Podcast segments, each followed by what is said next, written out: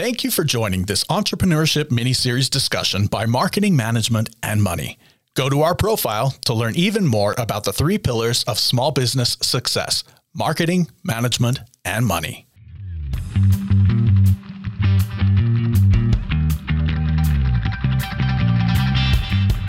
This is Ryan with Marketing Management and Money doing another discussion training, this time on business plans we get asked all the time how to do a business plan.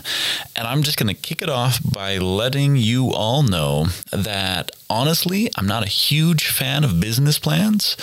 And I'm not sure why we are still holding on so tightly to a business plan. Now, at the fundamental level, they're not bad that's I don't have a problem with what is the intention behind a business plan. I have a problem with what ends up being the practice. You know, the the end result is most often a deviation from the intention. And what I mean by that is that business planning is supposed to be a way for you to take what your business is supposed to be doing, put it down in an organized fashion on paper, on the screen, and then reference that to help move your business forward. But usually, what happens is it ends up becoming an academic exercise where people who are creating the business plan are doing it for the purpose of getting a loan or to get a grant or as a uh, college project or something like that, you know, a startup pitch. And they kind of do it more as an academic exercise. They put a lot of words on paper that don't have a lot of meaning behind them. And then they just kind of throw it out there. So, what we're going to do in this training session is is we're going to start by telling you what needs to be in a business plan, but then uh, we're going to wrap it up with what I would consider best practices for having a successful growth plan. So, in a business plan, we're looking at uh, there's going to be basically five sections that you're going to want to look at. Now you could split these up and sometimes you know make two sections out of one or whatever the case may be. But really, there's five parts that we've got to cover. One is going to be what I like to call the company profile. This is where you are explaining what the business actually is. This is where you're going to see your mission, your vision, value statements. Those are going to be thrown into this. Contact information, uh, brief summary of the business, those kinds of things all get thrown into a company profile. Kind of an easy section to do of the business plan. The next section is going to be uh, what you sell. I like to call this your product or service menu, where you put everything together in a nice little menu that shows everything that you sell in your business.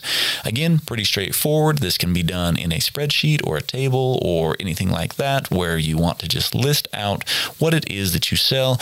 Usually, you categorize it in a way that makes sense. Now, the next portion of the business plan is the marketing section. And in the marketing section, you want to start with identifying the need of your customers. What it is that, you know, where's the gap in the market that you are able to fill? What is the problem that you are able to solve? And a good market section is going to be something that is going to connect the products and services that you sell with the demand that is out there in the market.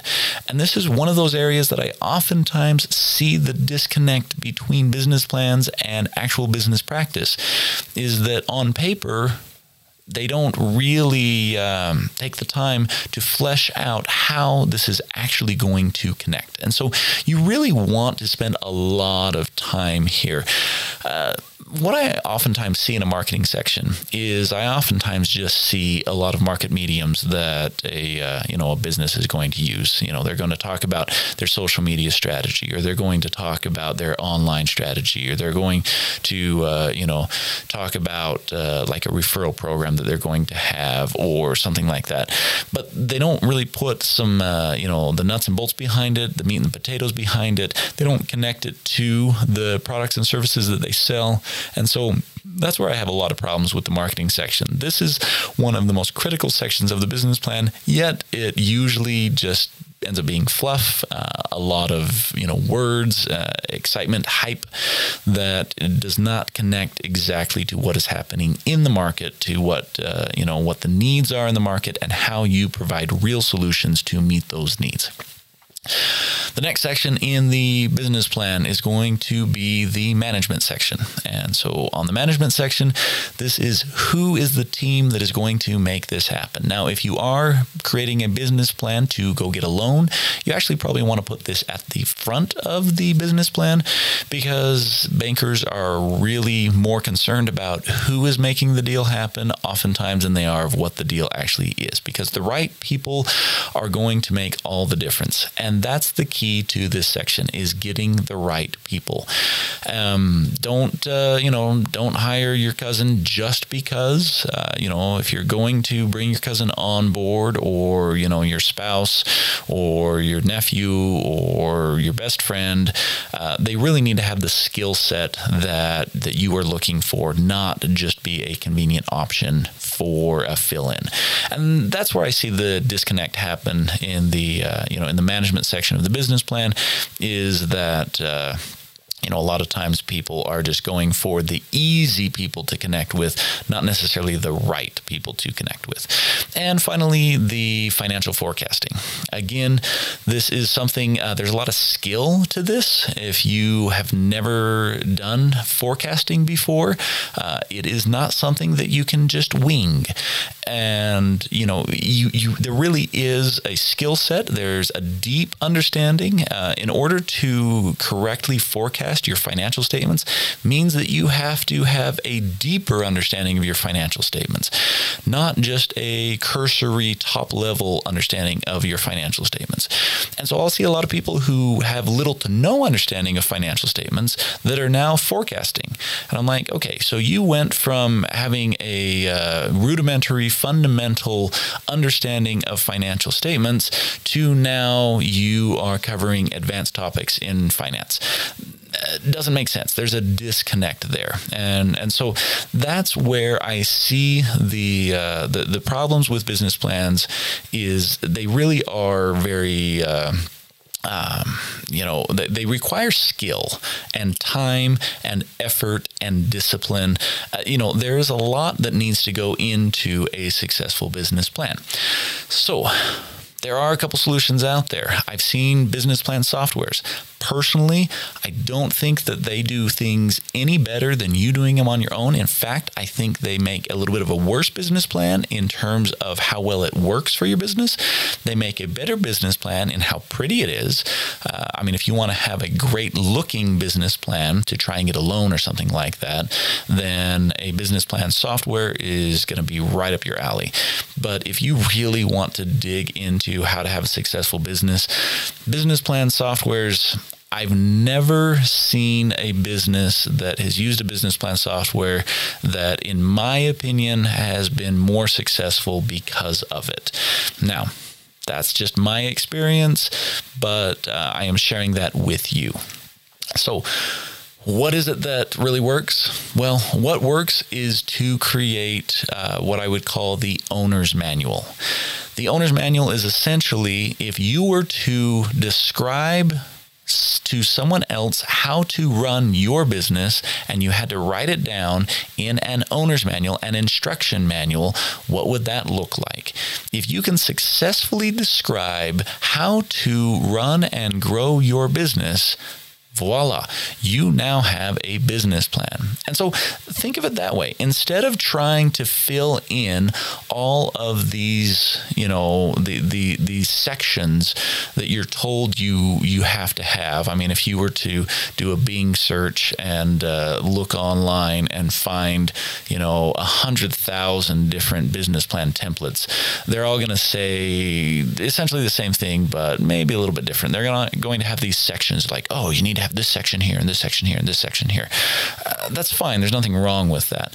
But I'll tell you that if you can successfully describe how to run your business, picture that you're going on vacation for 10 days and you've got someone that's going to come and, you know, take care of the dog while you're gone. Well, you're going to write down a little list of instructions and you're going to be like, hey, you know, the dog, you need to uh, take him outside by seven in the morning and then they need to be fed at 8 a.m., uh, give them a walk at 2 p.m. Like it's, it's detailed instructions so that you can leave for 10 days. And when you return, your dog is going to be healthy and happy. And the same thing with your business. Detailed instructions so that you could leave for 10 days. And when you return, your business is going to be healthy and happy. Now, this could get as complicated as standard operating procedures and really mapping it all out. And honestly, there is some value in doing that. But for a business plan, it's high level. And so we're not getting down into the weeds of literally how to do every single task in the business but we are planning on understanding how to do the business. Who's in charge of what? You know, whose responsibility is it to make sure that things operate correctly? What is it exactly that you sell? Who do you sell it to? These are really basic questions. And for whatever reason, people overlook these all the time when they're doing a business plan. So hopefully that helps give you a little bit of direction. If you are in a situation where you are looking to create a business plan, whether that's for your own uh, uh, you know your own success or whether you are trying to get some funding for your business or maybe attract some talent whatever the case may be. But again here at marketing management and money we believe in growth planning and uh, looking at it and saying okay how am i going to grow? And that starts with having that instruction manual that you can give to anyone and they can see oh this is the recipe for success for this business. Makes sense to me. Hopefully that made sense to you and we will catch you next time time on marketing management and money.